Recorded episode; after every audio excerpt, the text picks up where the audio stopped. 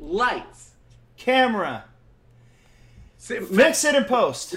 Oh yeah, we'll fix it in post. I don't know. We got to fix it. We'll fix it in post. Roll We got intro. people. We Roll got the people. intro.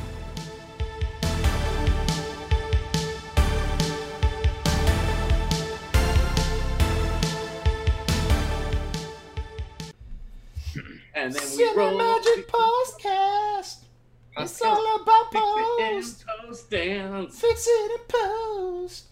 Always fix it in post. Talk about the I know music. some of our guest star musicians, they can sing too, right? Yeah. Do it. Do All it. All right. Fix it in post. All right. I'd like to petition to rename this episode "Fix It in Pre." Hello,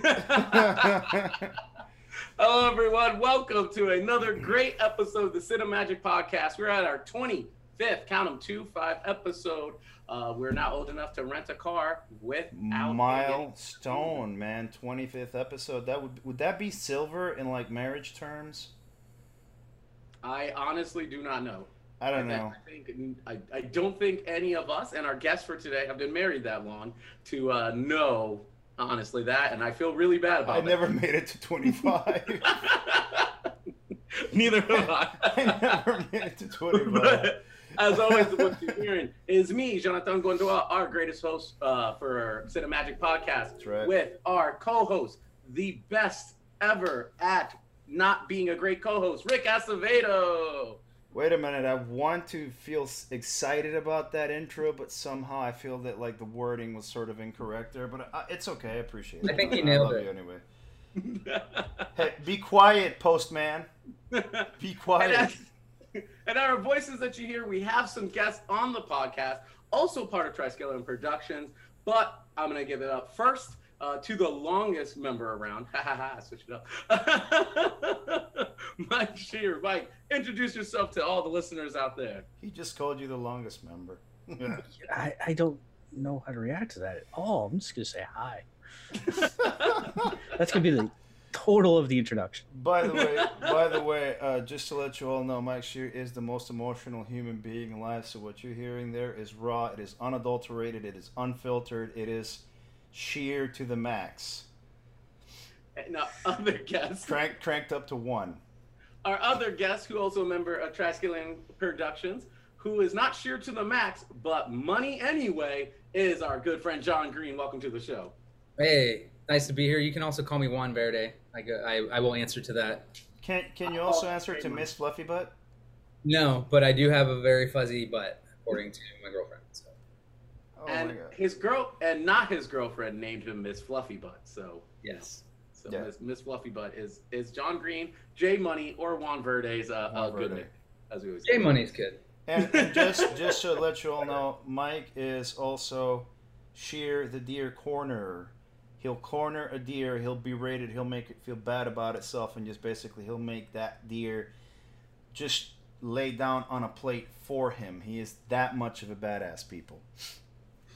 Um, I would just like to say for this podcast that anything that Rick says does not get felt by the whole group. It is just him. We love animals over here in uh, the Cinemagic Podcast. Just want that noted. Animals are tasty.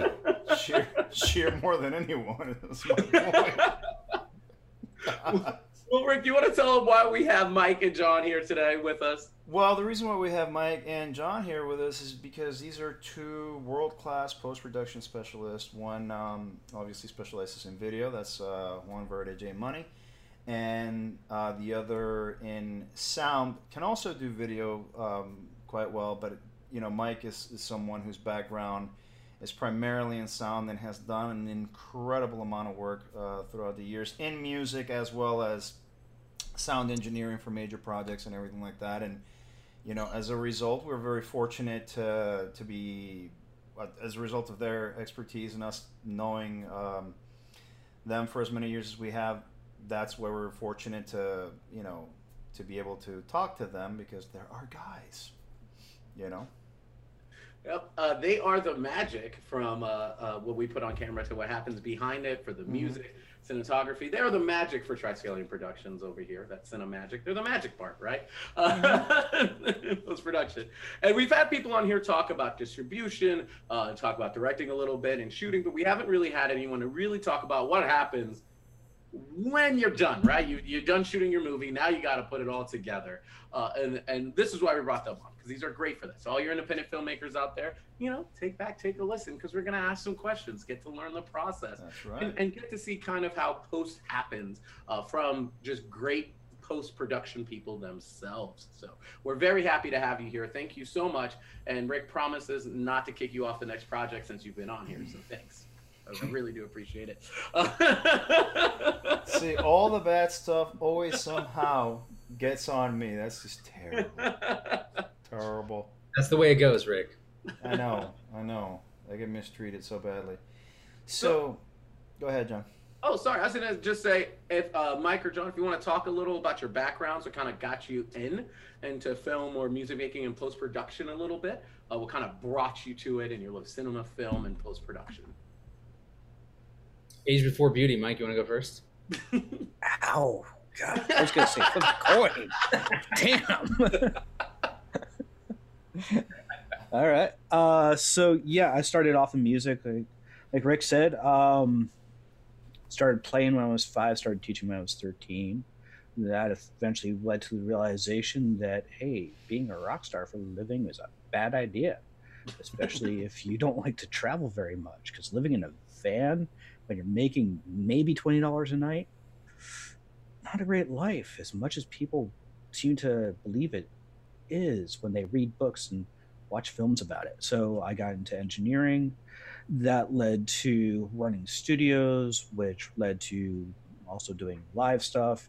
Live stuff went from doing live music to live theater. Live theater uh, went to meeting actors that went to meeting actors who were becoming directors that led to actors who were directors who needed people to do sound in post production and that's the long trip around of how you do a bunch of different pieces of art and somehow trip upon project after project. Well, that's a really cool, varied background. Uh, and I know you're mostly in film now, but how? What was your favorite from doing all of that? oh you don't have favorites you just kind of go you, you kind of collect stories and you know i i think all of us can anyone that's made film can sit there and go you know after the film's done you're never really happy with it you you you just see the mistakes when you're watching it back and it takes a good five to ten years until that kind of goes away and just it's the the piece of art speaks to the who you were as an artist at the time but now that it's been five or ten years you can also say how much better you can do than you did on that past project. I'm just never happy with my past work. So you know it becomes the stories of like hey we had a you know crew parties and uh, you know the great meals the great storytelling the ridiculous things that happen during projects are much more fonder than the actual pieces of art themselves i think You share good company with Orson Welles himself, who apparently he said it himself. He never watched Citizen Kane after like the premiere time. He's like, I never watched it again. After I was done with it, never watched it uh, because he just he thought it was terrible. He's like, I don't get it. I think it's terrible because you'd only see the mistakes in it. So I think Mike, you're 100 percent right in that. So That's how I feel about Citizen Kane as well. You. That's perfect. Oh my god. Let's speak a little about your background and how you got in. Oh yeah, so um, I started uh, around ten years old. Um, borrowed a borrowed a camera from my grandpa, um, like a little little mini VHS camera, and me and my friends went and made a movie. And I was like, "This is cool. This is all I want to do is make movies." And actually, the first film I ever edited, I took was the one I shot with my buddies because we didn't know anything about shooting back then. You just kind of you just pick up a camera and you start rolling. So we just let it roll for like two hours, and we're like, "This is how you make movies, right?" um, and so we're just running around like shooting and then all the BTS in the middle and I watched it back I'm like this isn't this isn't right but I had learned how to uh, record TV shows with a VCR so I was like I bet you if I took two VCRs I could figure this thing out so I plugged two VCRs together with a blank tape and whenever the shot appeared that I wanted I hit record and then as it was about to end I hit stop and that's how I edited my first film I just played back my two hours of raw footage and just hit record stop record stop because we shot it linearly The joy, Uh, joys of deck to deck recording. I, I Yeah. can I can relate And I was that. I was 10 years old and I just like figured that out on my own. No one had told me how to do it. I was just like, I'm this is how I'm gonna do it. Um, and that just led to me and my friends making more and more films. Um, and then I went to school, film school in Kansas City, which was not bad. And then uh, worked various um, corporate jobs doing video production for universities and a couple different companies in house. And then eventually it was like, I really want to like pursue actually making movies and went to grad school in Florida, got another film degree. That's where I met Rick. And then I moved out to LA and edited for a couple more corporate companies out here. And here I am.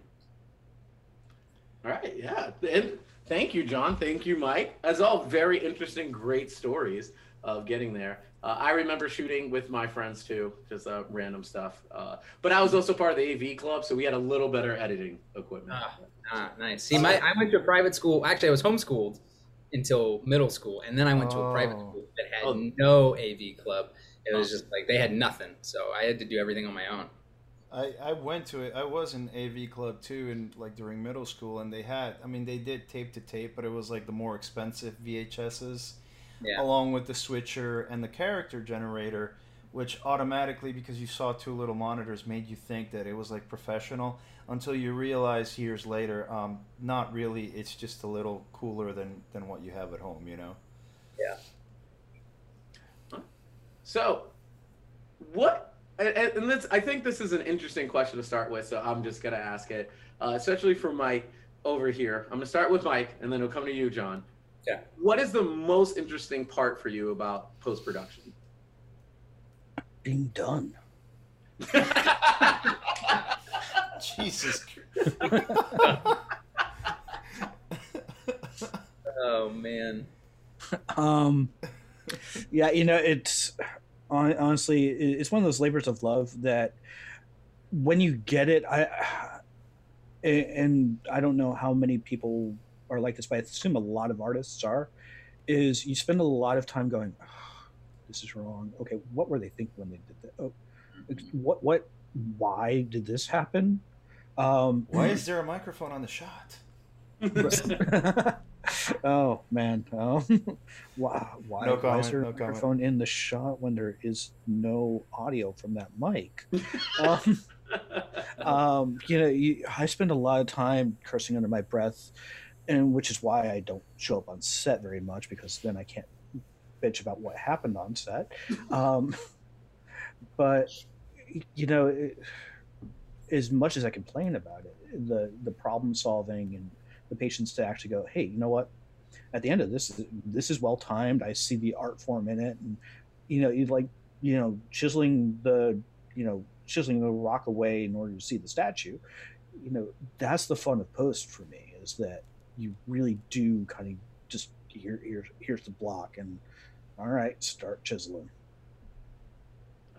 well, that's a really cool way to describe That's, it. that's a real strong. Yeah, I was gonna say. I, I like see Mike you you're doing the audio you more more of it than than video. You get it when it is a block. And I think what I like about editing is that I get it as a puzzle piece before I can give it to someone else. And I think my favorite thing about it is you can any story can be told 20 different ways. You know every actor's performance in each take is slightly different that you can mm-hmm. construct um, a, a very different story depending on which takes you use and figuring out that puzzle like which one which one draws the emotion out that you want people to feel that's the most interesting thing. I also am and am unlike mike in that i love being on set. I say i think um, to be a really good editor and also to be a really good dp i think you have to understand both. Like i got better as a cinematographer when i edited other people's work and edited my own work when I realized, oh, I didn't shoot this right. Like the camera angle is off. Like I learned how to properly shoot reverse angle shots and properly shoot coverage for a scene by editing my own shitty films. so I think that that's very important for for people who want to be DPs is to also learn to edit their own stuff so that they know how it plays um, in post. on the on the flip side of that, obviously, there's always the frustrating parts. So, what's your least favorite part of the process? Both of you. And before someone answers that, I realized, and my producer's telling me this, Brendan, thank you so much. Uh, I should have one of you describe what post production is, just in case if someone doesn't know it out there, and then let's answer that. Yeah, that's true. They do hear that. Well, I do teach a class on post production, so I guess that I explain it. Uh, it's probably easier to explain it by explaining what all the different stages of production actually are. Um, so, you know, pre-production is where you're in the process of taking an idea that you already have for a film and getting everything in place in order to make the film. Productions where you are on set, you've already got everything kind of organized, and now you're shooting the film. You've got your actors there, you got your entire crew there. And once everything is shot, post production is the process of taking that footage and taking that audio and putting it together in a coherent story to tell the story that you want. So it, it entails editing, audio design, visual effects, color correction, all of that stuff. You just gave us the pipeline, man. I really appreciate that. The pipeline is fully important. That's literally the class I teach is is is the pipeline class. It's the the five stages of filmmaking. But uh, see, the five stages of filmmaking, I disagree with you. They are uh, loathing, hatred, very little happiness, followed by more loathing, and then a ton of more followed hatred for everything. Followed by the sixth one, which is a shadow piece, which is also like a ton of hatred for everything and everyone. They they say the fifth, uh, the last the last part of the pipeline is marketing and distribution, where you know you're selling your film. But really, the the fifth element of filmmaking is hounding clients for your paycheck. so hatred. it's like, hey, remember all that work I did for you? Can I maybe get money for that now? I'm guessing that's your least favorite. oh, oh did, okay, so yeah, my least favorite part of film. If if you're talking the corporate world and not just like um, theatrical films or television, if it's corporate ad filmmaking, my my least favorite part is dealing with clients. um, because the thing is, is that everyone is different. So every job, no job is the same, which is interesting because there's always something new, but you're always juggling just completely different personalities every time. Like you don't you don't really just settle into a groove with any project. It's always different. Do you find do you find that that clients sometimes, you know, especially when it's smaller jobs because obviously you you know, you base everything on scale. Do you find that clients are just kind of annoying in a, in a way and, when they try to haggle as far as pricing is concerned i really i'm sending this out to both of you because you hmm. both know full well that some people straight up suck and I'm, and I don't mean that in a bad way. I mean that in like the most positive, constructive yeah. way possible. But could you tell us a little bit about that? My experience has been that um, clients who clients who have a lot of money are the easiest to work with. Like the bigger projects typically are easier and smoother, and the client's expectations, like they're not hiring you, they're hiring you knowing that they're going to get what they expect, but they're also kind of like, oh, like be creative. Clients who I've had who are at the lower end where it's like I can't afford, like I'm the crew, I'm the only person, like they can only afford me and nobody else. Um, expect you are expecting you to deliver that two hundred thousand dollar commercial for a thousand bucks, you know. And so the the revisions they're just pickier, uh, and so it, it got to a point for me where I just decided to tell people, hey, this is my rate, and I also need this much money for a crew. If you can't pay that, I'm just not going to do it because it's it's not worth the headache for. Yeah, I I think it, even beyond the money, it has to do with the experience of the clients. You know, if the client has done several productions before, then they know exactly what's expected of them. If they're new to it and they're just kind of trying to feel like, hey, I'm running this show, but I have no idea where the steering wheel is on this thing. Um, that's where the real disconnects happen, and where you start having to write in your quotes where you're not just going, "Hey, this is what the cost is going to be," but this is what the cost is to deliver the first round we can do two revisions afterwards within the first six weeks but let's let's not play the uh, notes game where you're calling me at 2 a.m. to deliver two notes every other night for the next three months and expecting that original quote to be, you know, worth my time and trying to align them with that expectation ahead of time.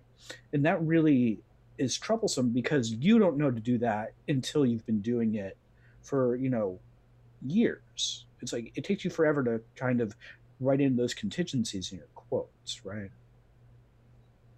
Yeah, I, I would 100% agree with that. I two round generally two rounds of revisions is what I had to start giving clients because if you if you don't set um, if you don't set a number on it, they're gonna just keep going and going and going. And I think that's part of the reason why I got tired of working in the corporate world, like being in house at a company is there there was no limit on how many revisions you could do. Like I worked at a company, um, not there anymore, but for uh, I was there for a year, and the CEO would just constantly like, "Hey, let's make a like." We'd be on revision thirty or forty of a project, and like the the amount of change is so little, but it's because rather than sitting down and taking the time to analyze everything, he'd be like, "Hey, change this," and then two days later, change this, until you know two months later, you've now gone through thirty revisions on a project, um, which I yeah. Yeah, and I mean, I got this phrase from someone else, but and I'm just as guilty as the next person of this when I'm working on projects that you know are passion projects is frame fucking, where you're not really changing anything. You're just playing with the My timing. You're just going like, you know, like oh wait wait wait, can we get that like three frames earlier? And I mean, and I get it. Like I do that constantly when I'm working in edit, but when you've got a client that's doing that to you, you're like, um, let's talk about this hourly rate. Let's not do a flat rate for this, because you know you start to lose the forest for the trees after too much of it. Yeah, I think what you said earlier about um, kind of abandoning projects. One of my favorite quotes is from George Lucas, and he says, "You never, uh, you never finish a project; you only abandon it." And that's something that I've kind of just taken to heart. Where I get to a certain point where I realize this project is good enough. Like, would those three frames make a difference? Probably not, because most people can't see a three frame difference. But if if it comes to a point where I know that a project's good enough, like I'm willing to just abandon it and let it be out in the world than spend week extra weeks on end trying to to frame fuck it. It's one of my favorite phrases is frame fuck it. That sounds that sounds like a very suggestive phrase. I think another thing I've learned too, just a quick note about clients is that when we were talking about kind of hounding them for money earlier, I said that jokingly, but one thing I did work into my contracts later on is just telling them I don't give you a final unwatermarked video until I'm 100% paid. And that that has kept me from having to go searching for money for clients. Which do is you, do you put a stipulation on uh, finish time as far as Um, day, 30 day? it's usually just revision based so like we get we get to the end of the second revision and i say okay this is now done if you want more changes like i've made all of your changes up to this point this should be satisfactory to you. If you want another round of changes we can do one more but that's going to be an additional cost. And generally i don't have clients that that go through the hassle of going through another round That makes sense, and I, I, I really like the advice that you're giving out, uh, Yeah. especially since we have some burgeoning filmmakers who listen to the podcast. So it's always great advice to know, uh, especially how to deal with clients, how to invoice. Because I think a lot, um, and I know both of you went to school, but if you're starting out independently, you don't know stuff like that, right? Uh, as Mike you alluded to, it takes years of just doing it before you learn like you need to properly do this for revision. Or like john said the watermark that's a great idea of watermarking until you finally get paid. Because constantly in the arts you hear this in all the arts photography and everything else that that's always the hardest part getting paid after you completed a job. So Yeah. I, I thank you for giving out that great information there as well. And the great advice so you can always keep it coming because i know people will enjoy it. And if you do again go on our instagram let ali our den mother know hey i really like what john and mike said and she'll tell these guys and I love deer. Um, uh, Mike, I wanted to ask you a quick question. Um, you've been on, on the music side, and obviously you've been on the film side as well. You know, what do you find easier to deal with? Is it the music side for you, or is it the film side? As, in, insofar as engineering, creating things, I know that that's a, you know, So the the deal is that the team in music is far smaller Mm. um, and that inherently makes it somewhat easier because you know as you add more people to any project it's just more pieces to juggle and more you know we all have our opinions and it's fair but the more opinions the uh, the harder it is to just make everyone happy so you know when you've got music where you've got you know an engineer, a producer, who's often the same person nowadays. You know, the producer is the person who is supposed to be keeping eye out for the actual music or an ear out for the actual music, where the engineer is really there to run the technical side of things. And that's be that's been bleeding together and becoming one job more and more. Uh, and the musician or musicians, you know, it used to be bands and less and, and nowadays there's less and less bands. If we even look at start to look at the you know top 100, I think there's only two or three bands in the top 100 nowadays. Um, so we're down to just you know, three or four people in the studio. And it's just like okay, well, that's not a whole lot of opinions to work with. Let's just make a concise thing and keep it tight and budgeted. And you know, it's just a matter of training those few individuals to be on task because the other thing that's wrong with music is the fact that we've depicted it all as a party. You know, every music video ever made looks like you get into the recording studio and there's a posse there, and you know we're having a good time. It's like, Yo, do you have any idea how much that equipment costs and how much time it is to be in there? Um, then with you know film, it's just kind of going, well, how many people were on this project? How many people were on set? How many people are in post? you know there's so many moving parts that it's like okay i just need to settle down and figure out what my role is on this project so is one easier than the other no it's just you are a different piece of the chessboard you're a different piece of, of the chess game on the chessboard with whether you're working in music or whether you're working in film that's great yeah so what you're telling me is that what i had in my head that I had been shown by Eddie Murphy's video, "She Wants to Party All the Time," is not true. There, there's, uh, there's no party in the studio. so, you know, it, it's that whole like the the we used to joke about it. It's like the you can always see the younger guys in the studio because they're there before the call time, and, and they're there with five friends and a couple of bottles of something, and that then those they'll be in there until those bottles are empty. But you know, the guys, the real the real pros, I should stop saying guys, but because men and women, but the real pros, you know, they show up, they, they know it's like, well, they're going to take 10, 15 minutes to uh, get everything set up for me. They're, so I can take 10, 15 minutes to meander in, get my cup of tea. I don't need anyone to make it for me not that much of a diva, and meander and go, okay, what do I need to do? Do it, get out. I mean, I've had pros that made hits in 45 minutes of work. So, you know, it's literally like, hey, we've got this producer flying in from Nashville. Uh, he's he's 10 minutes late. We're gonna get, you know, he's in an Uber right now. He's almost here. All right, let's get set up. Okay, sing the first verse, sing the chorus, sing the first verse again. All right, sing the second verse, sing the second verse again, sing the chorus. All right, cool. We got what we need. Have a good day. I'm going to fly back to Nashville within 90 minutes. wow. And, you know, had a million records off of that experience um, for a vocalist. So, yeah, the pros can do it quick and we'll get it done.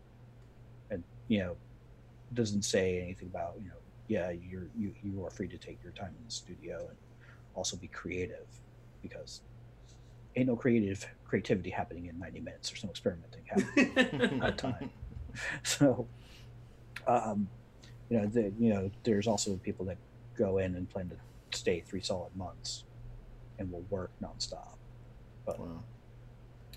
Is that why? Um, and this is for either one of you, but Steven Spiel, Steven Spiel, uh, Steve, Steven Spielberg. I, I, swear I can speak today. Uh, I know usually carries the same DP or cinematographer, and a lot of good directors and filmmakers do. They kind of have their core team that they use. Uh, and is that because you know, as you said, there's so many voices, but it's easier with a smaller team or people you know to really see your vision. Like the cinematographer seems to like knows kind of how he likes to shoot his things. So when he's in post, it's easier for him to do that vision.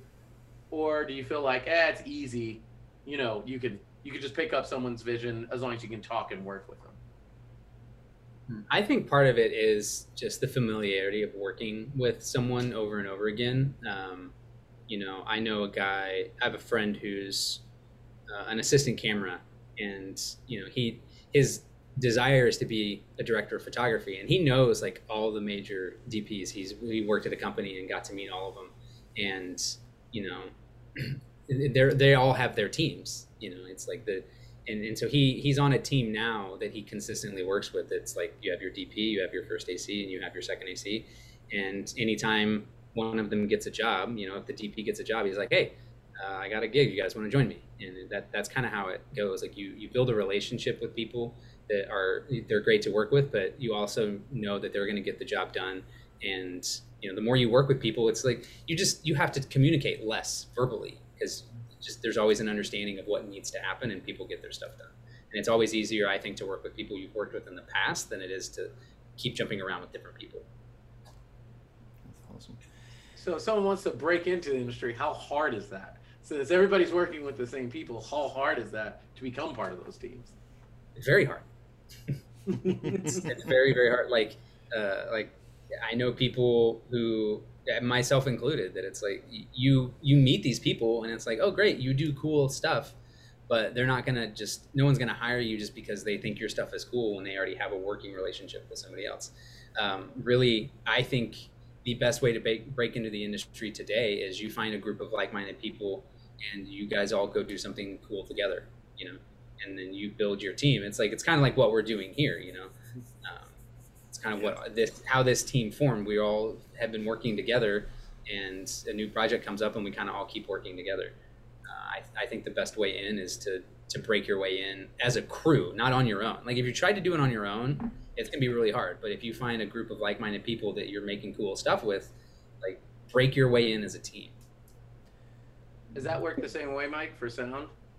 Um, yeah, I mean, sound for film. You know,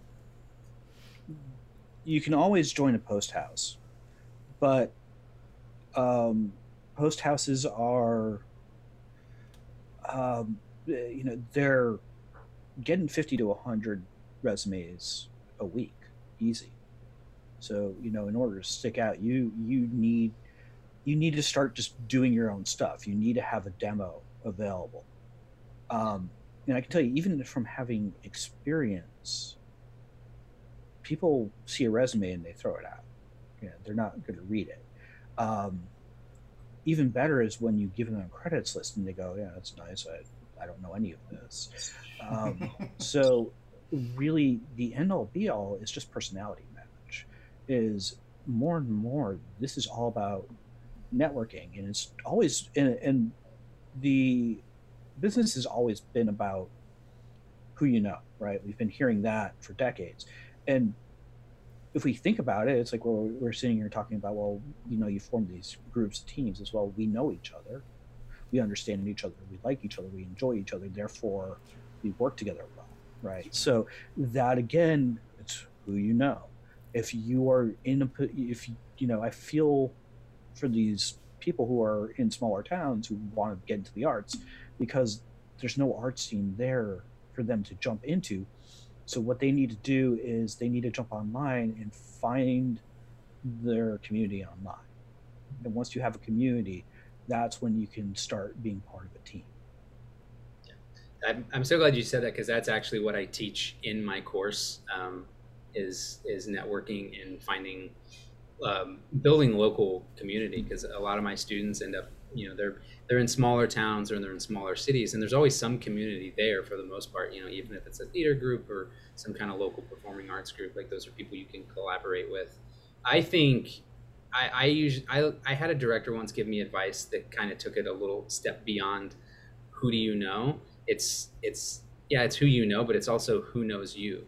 Who's going to think of you when that job pops up and and that's really what's important is staying on people's radar so yeah i do a lot of networking stuff um, but it's networking is more than just going to one event and meeting someone it's it's staying on their radar so it's it's doing follow-up calls with them follow up text messages. You know, people I don't talk to for a couple months. I'm like, hey, I haven't talked to this director in a couple months. Let me shoot him a message and see how he's doing, and keeping that conversation going. Yeah, grab the cup of coffee with them. Social media is the easiest thing ever. You know, of course, it's easy to overdo on social media, so be mm-hmm. you know yeah. wary of that as well. But yeah, and just build those relationships and it's you know, easier than you think eh, you know i think people people get scared and I'm 100% guilty of this. Like I'm really scared of like putting myself out there in the world and, and, reaching out to people. But I think a perfect example is last night. I some one of the lighting companies I follow reposted some some guy did a really cool like sci-fi commercial. I was like, oh, that's really cool. And I looked at him, and he's from Kansas City, where I grew up. And so I just was like, I'm just gonna message him and tell him this shit's cool. And he responded right away, and we chatted all night. And then I was like, well, you know, if you ever want to, like, if I'm in town ever, uh, which I will be, and I go back a couple times a year. It's just like, oh, we'll get a drink when I'm in town. Like that's the kind of thing that like it feels weird reaching out and telling someone or reaching out to someone, but just telling them like people love hearing that you like their work. Like if you tell someone, hey, your shit's really cool, they'll be like, oh, thank you. It puffs them up a little bit, you know. So I, I always tell my students like first thing you should do is just compliment someone. Tell them you like their stuff and tell them tell them why you like it and start the conversation that way. That and you know the other thing that you know, if you're in a small town, and what I what I hear a lot of people miss is the fact that if you're in an art, you can talk to artists. Mm-hmm. You know, like from transitioning from music to theater to film, that happened really organically because I was meeting people going, you know, I have no idea about this art form. And if you start talking to people that are into that art, they will talk your ear off endlessly about it because they're passionate about it. And that's how you learn and that's how you meet people. And you can be open minded in the art and you can start working on projects together that way. So if you've got a musician, you know, chances are they understand some audio. And if you need an audio help, audio person to help you in making your videos, they can probably translate that skill. And same thing with theater. It's like, hey, if you are looking for actors and you're not hanging out at the local theater, that community theater that's putting on a bunch of plays that you don't really care about, you know what? Those actors that are doing those plays, even if you don't care about the plays that they're doing, will be more than happy to read your scripts and talk about maybe acting on your screen. Yeah. Yeah, and I think that that goes for any um, kind of any part of the industry. Like, um, is something I I learned from I can't remember one of my teachers said like find the places that the people you want to work with go hang out at you know and mm-hmm. just go there and hang out whether it's like hey you know the the guys from Sony go to the bar across the street in Culver City every day after work just go to that bar and just strike up conversations try to make build friendships organically that way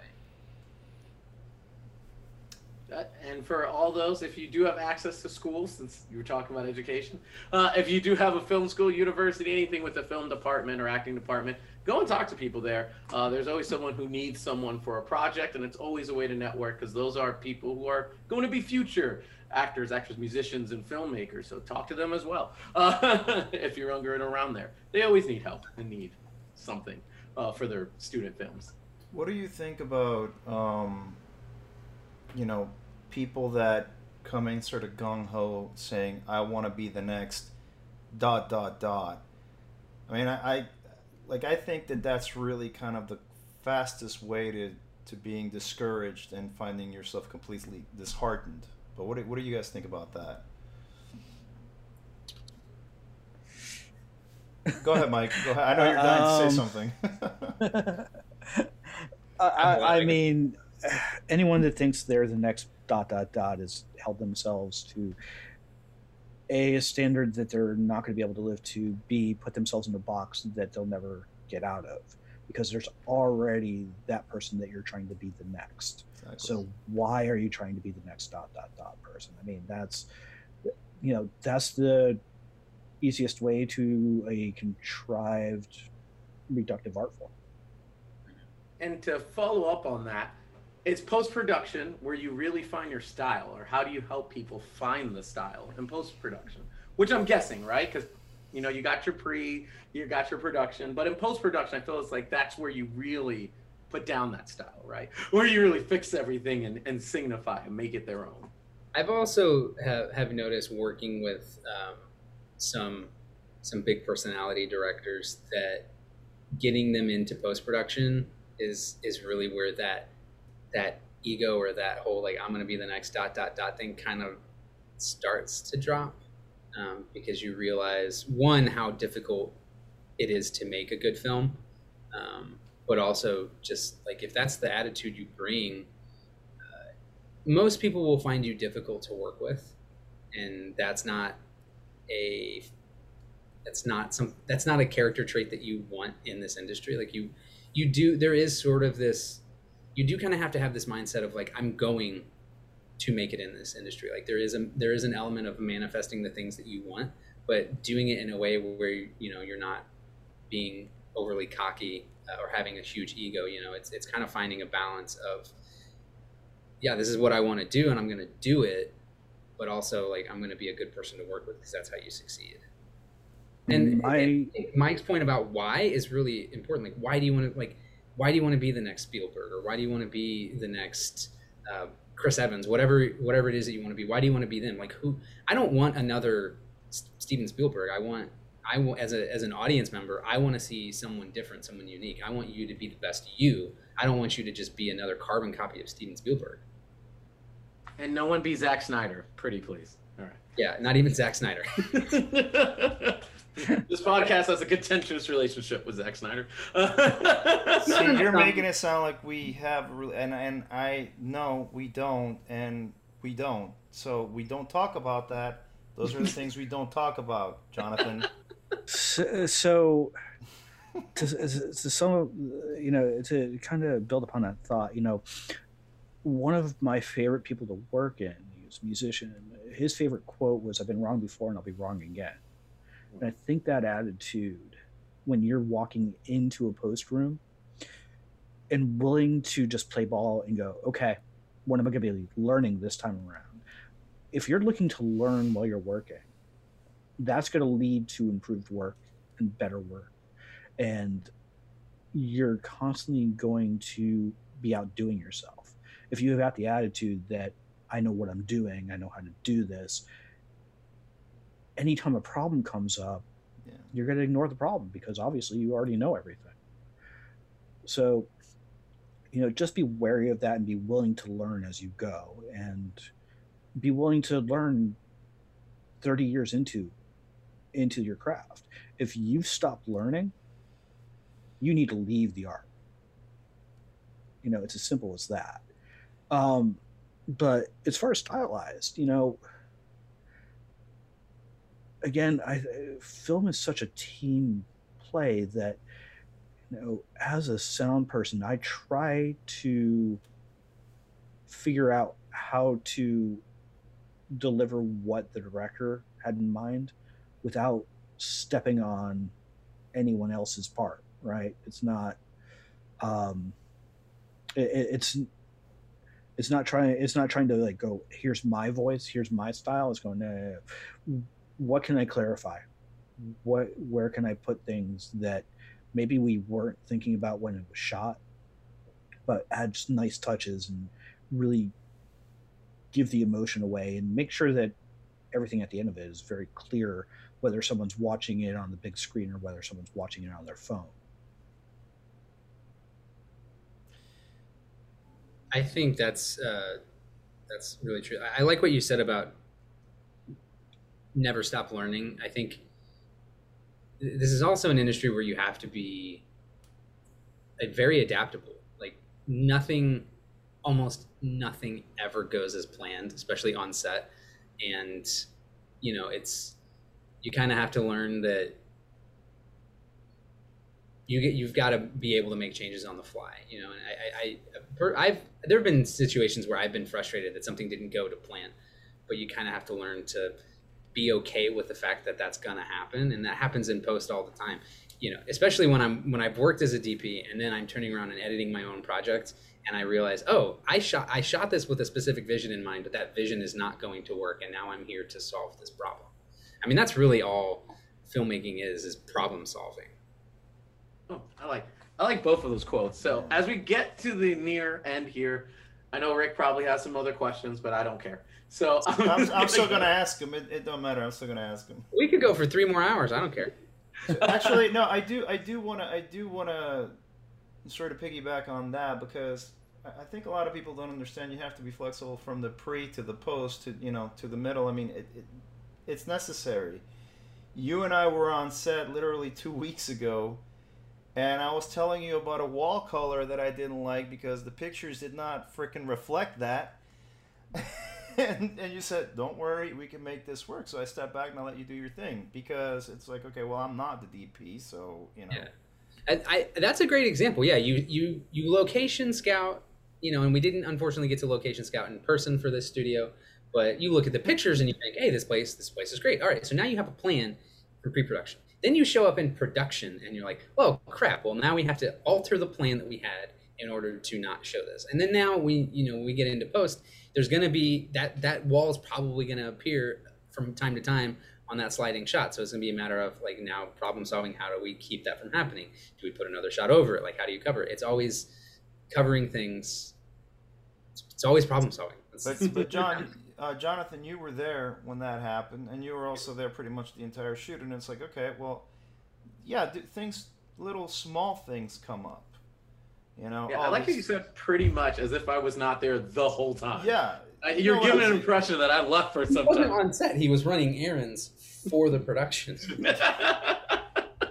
well, no, there was a point in time there where I didn't hear him and and it, it became very difficult to to handle because he was he was being a little bit of a diva, saying, you know, I need to have my coffee, and my coffee needs to be specific kind of latte.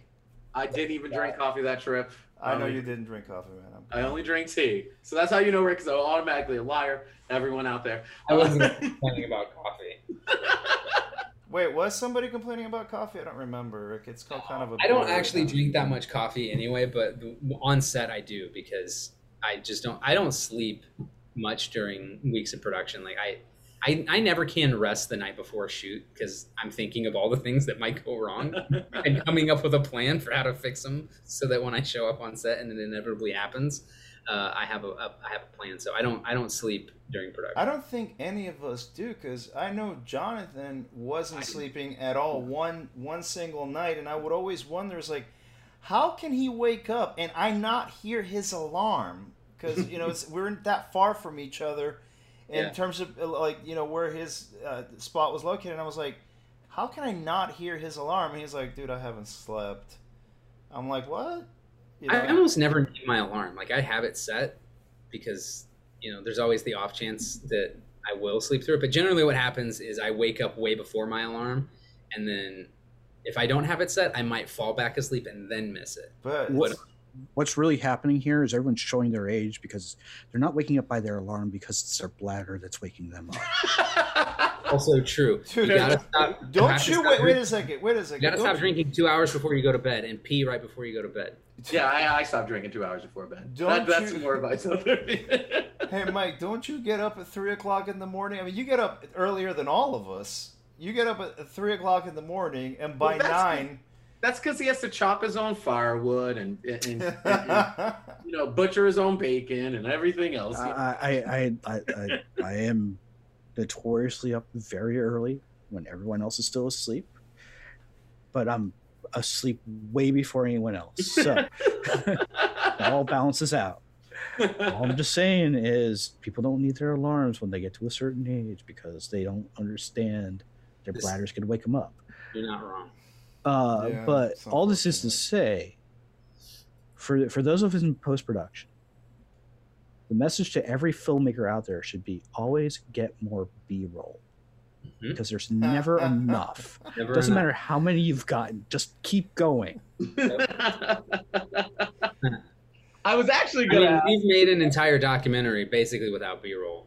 I, well, I'm feeling like Mike is sort of aiming that in a very personal direction. Oh no, I I understand because when I was editing that documentary, I was like, we need more B-roll. We need more B-roll. You know, the, the, the funny part of it is we did the re-edit, and it's me, Jonathan, Mike, Brendan, and Rafi going to freaking, you know, middle of nowhere, mold everywhere. Mm-hmm. we actually grass went out and got more B-roll. Yeah. yeah. Yeah, we're not gonna make that mistake this time. No, I 100%. hope not. Well, and, and I think back to problem solving and creativity.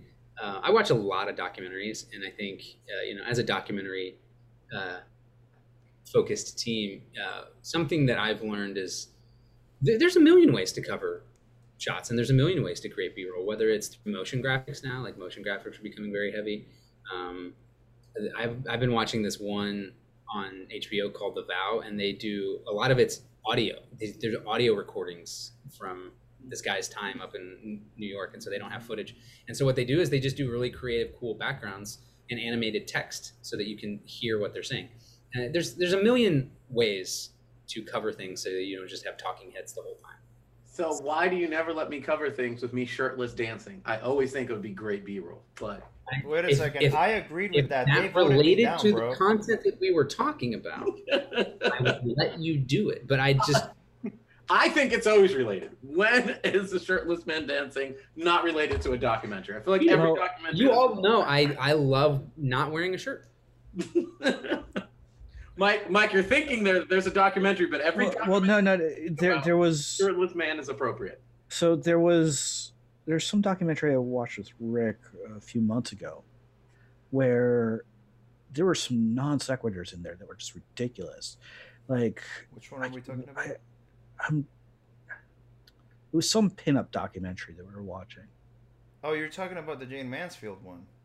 Yeah, that was it. Where like Yeah. just this weird, like it was almost stylized. Where, hey, let's have some mod dancers. Yeah. Okay, They, they cool. went. That- They went. They went real far with that, and then they put in the animation and all Well, this the- different stuff. I mean, it. It. Some of the stuff worked, and then some of the stuff kind of left you wondering, like, what? What- Well, the what- weird thing was like they would do like okay, mod dancers on transition, great. Happened once the entire documentary. They never came back. There was never any reason to put in. and uh, It's, it's stuff like that where you're going, what? Wait, no. I mean, Bring back the girls.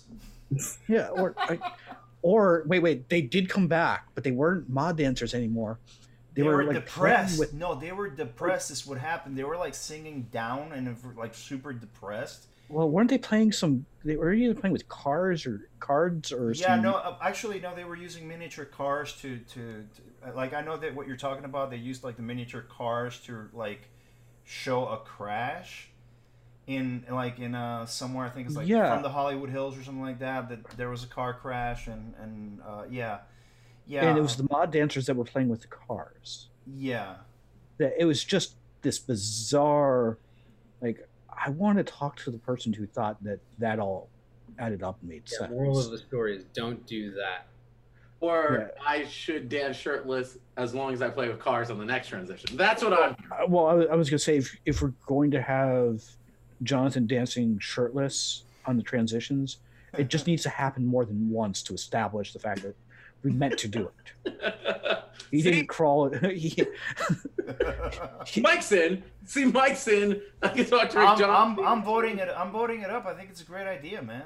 Uh, like All right. I personally think that that's great, and we should do that.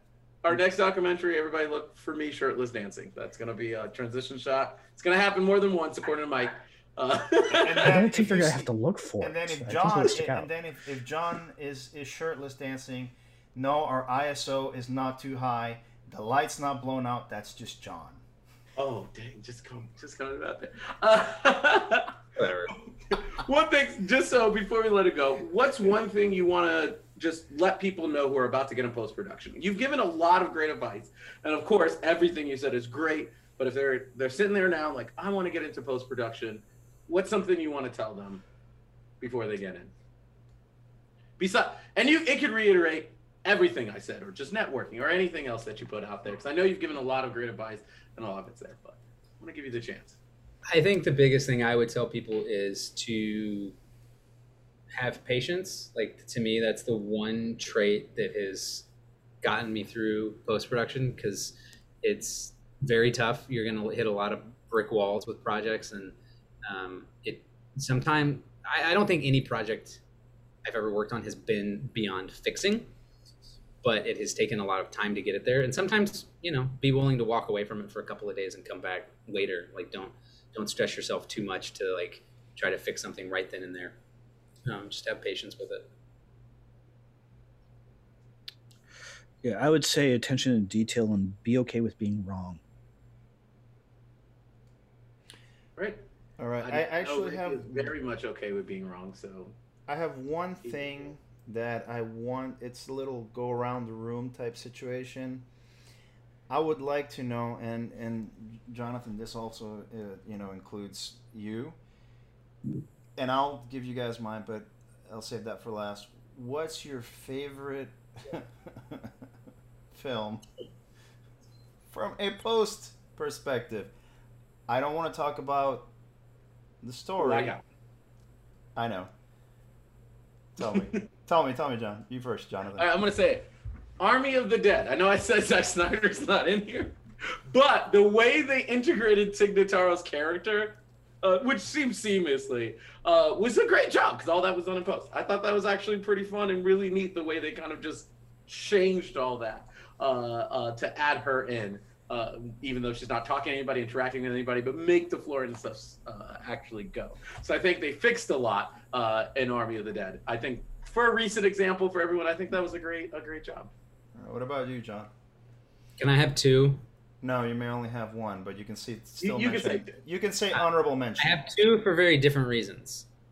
Um, the first one is Birdman, and partially Nice. because the cinematography of it, but that's you know it, it's shot in a way to make it look like it's one continuous shot, but it's not obviously, uh, and that doesn't work without good post production, and not even just good post production, good pre production. It was Mhm. pre planning, executed well in production, and finally executed perfectly in post production. The second would be my favorite film of all time, which is Star Wars. And there's a great documentary called How Star Wars Was Saved in the Edit. And that's actually one that, that inspired me to continue doing post production because it's the perfect example of how the film was terrible. And then through hiring a new editor to come in and fix the film, made one of the most famous films of all time. A much better picks than me. I, I just, you know, I, I like my Tig Notaro. Go, Mike, because what I'm gonna Uh, what I'm gonna bring back on you is gonna be hell. But go ahead. Uh, oh, okay, so I- I'm gonna rip off John's thing. I'm gonna do two here because it's two totally different periods of film. All right. The first one is going to be Jurassic Park, and it's because, you know, it's really easy to go like uh, CGI just dates itself. But I go back to that film, I see one CGI shot that I don't like, or one that I can actually see the seams on, and that's the, um, that's the Bronchiosaurus. That's the first shot we see with the dinosaurs. We can see that it's a green screen back there, but I, I'd say ninety percent of that film, for as much as CGI was put into it, is still pretty transparent. It Mhm. feels really natural, um, and there's a lot of films that have been made since then that really the digital effects do not stand up to the time. Mhm. Um, and you know the cinematography of Spielberg always you know sits on its own, sits on its own. I mean, John's getting no better than I would, who the cinematographer was for it, but they did shoot it in a different ratio to make sure the scale of the dinosaurs was larger. Um, and you know the sound is amazing. We still use those dinosaur sounds today. So you know, from his perspective, great, great piece of cinematography, a great piece of uh, cinema history there.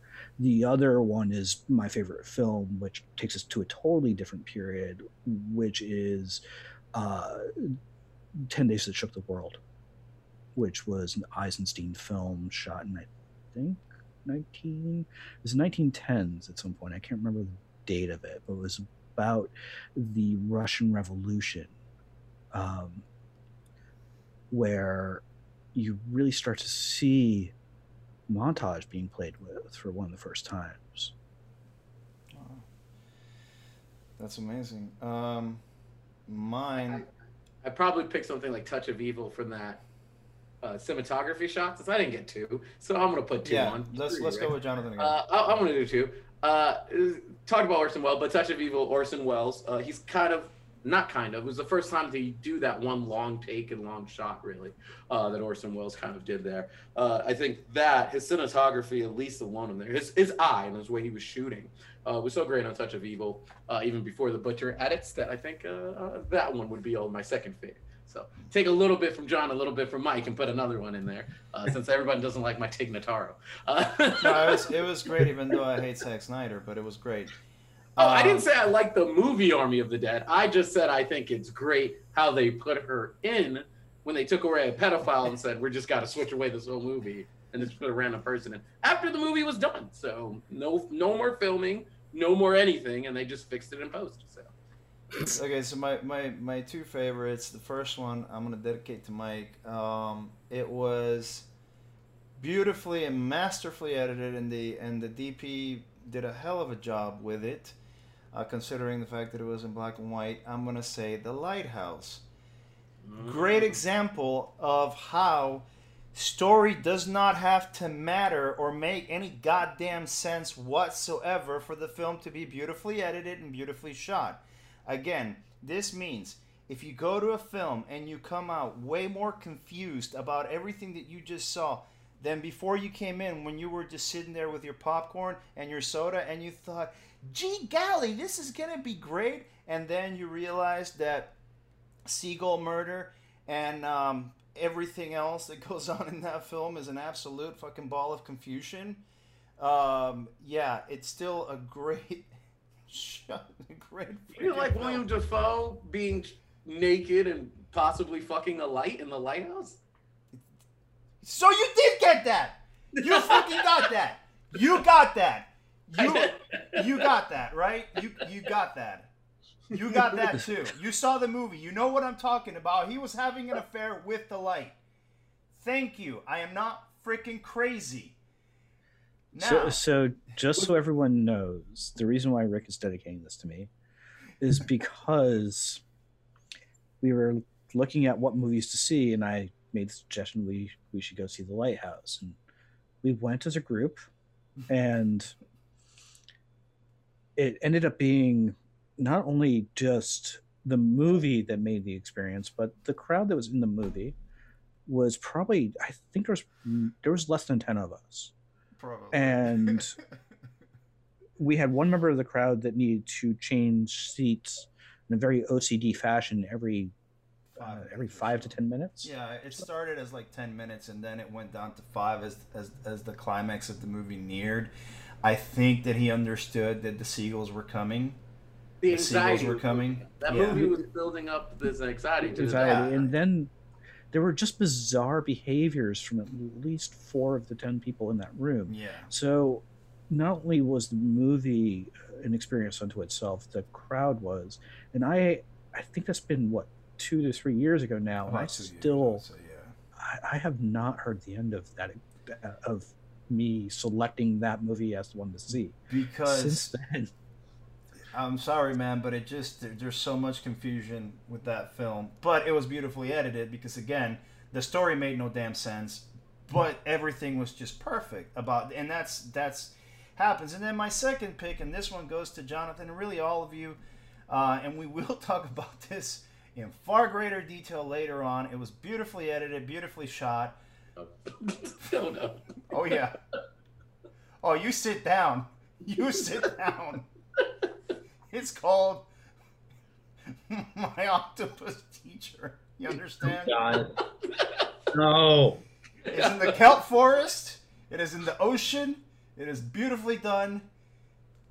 That octopus, you see so much of it. So much of the octopus. See all of it. You see all of it, literally. I haven't even seen this, and, and I feel like I know it so intimately from the way you guys have rehashed this film to me.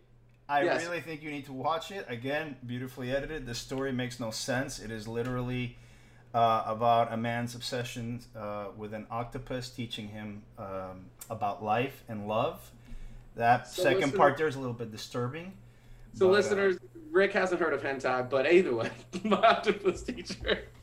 It's a documentary on Netflix, and since Rick apparently brought us all here just so he can crap on Mike for the Lighthouse and to talk about my octopus teacher, we will go over my octopus teacher and another podcast just to keep Rick happy uh, over there. Uh, You and will Mike, love I it. Very much feel with you. If you listen to all of our podcasts, he blames me for every movie we watch. So never. I only blamed you for that one that took two days No, for three. me to watch. You watch. blame me for three. What? Okay, what are the other two? Because You I told me I can't name them. Uh, you can name them. You can name them. Mortal Kombat, guys. Have you seen? Okay, Mortal Kombat? I hate you for that. Yes. I loved Mortal Kombat. Okay, the screw newest you. Uh huh. The newest one? Yeah, I, I'm not going to talk to John anymore. Um, It's a terrible film.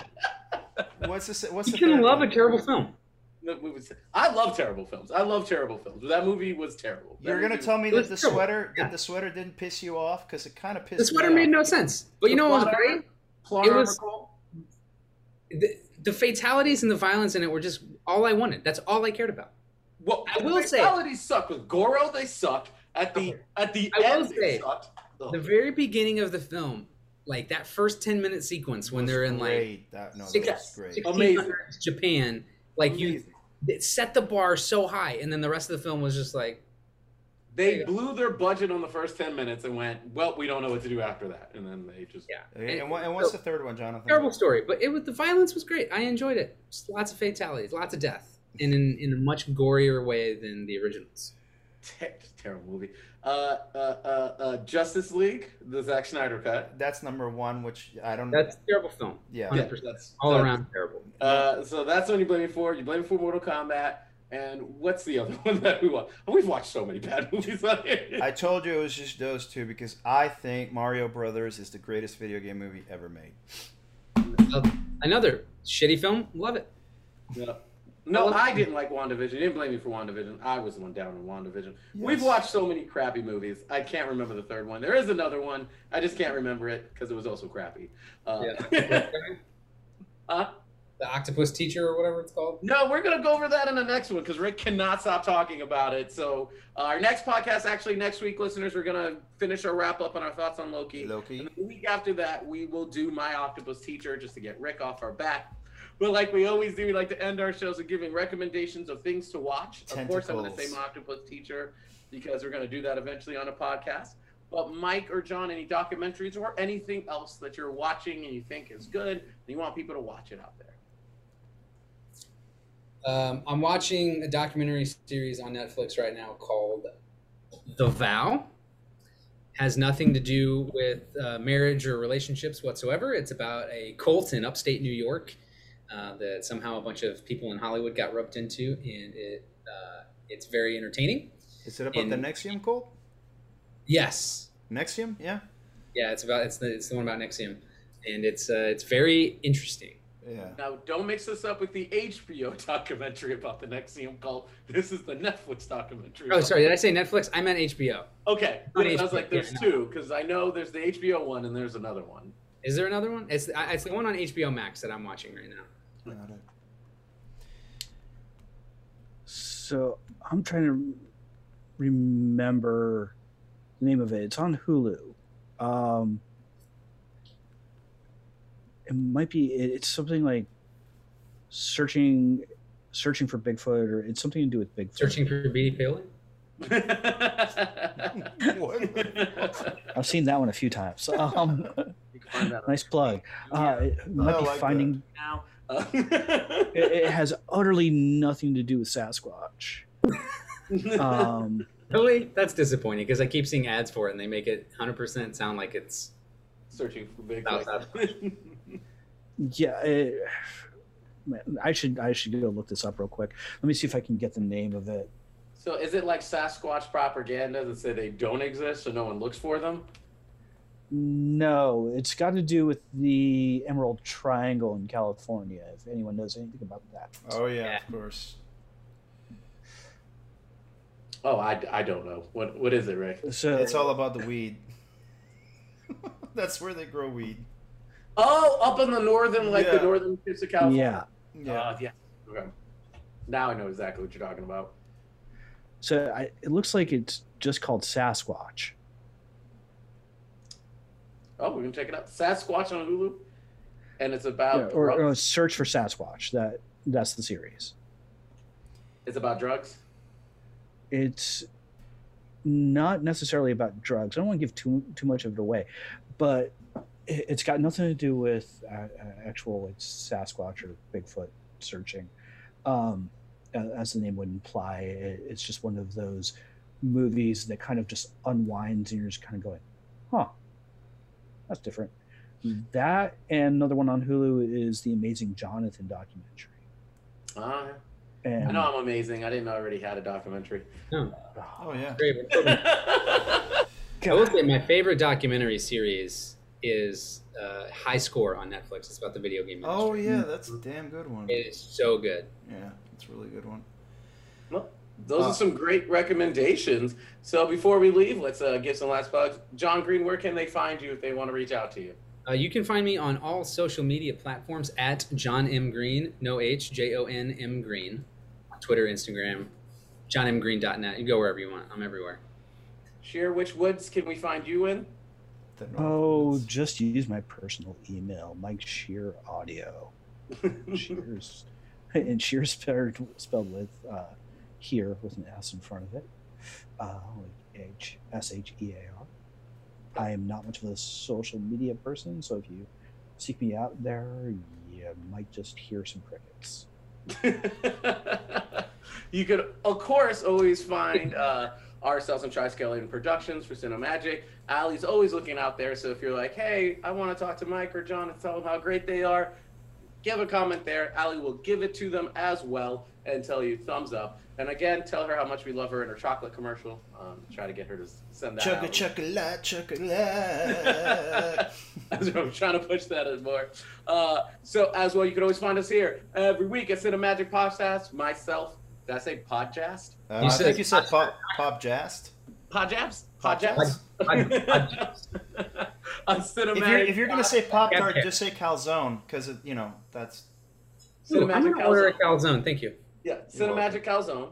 Uh, you can find us, us every year, every week on Cinemagic Calzone. Next week, we'll give you a wrap up on Loki, so go ahead and watch it. Thank you for Mike and John for being here, and my co host, Rick. Rick, and all the love, find any of our stuff. all the love. Yeah, well, you can find us on Tubi. You can find us on Canela.tv. You can find us on Canal del Crimen in uh, .tv on in Spain, uh, 90.tv in France.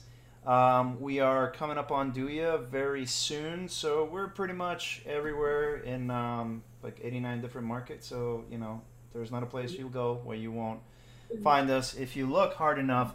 Except for Mike, he'll be hiding behind the bush, uh, intimidating a deer. That's what he does.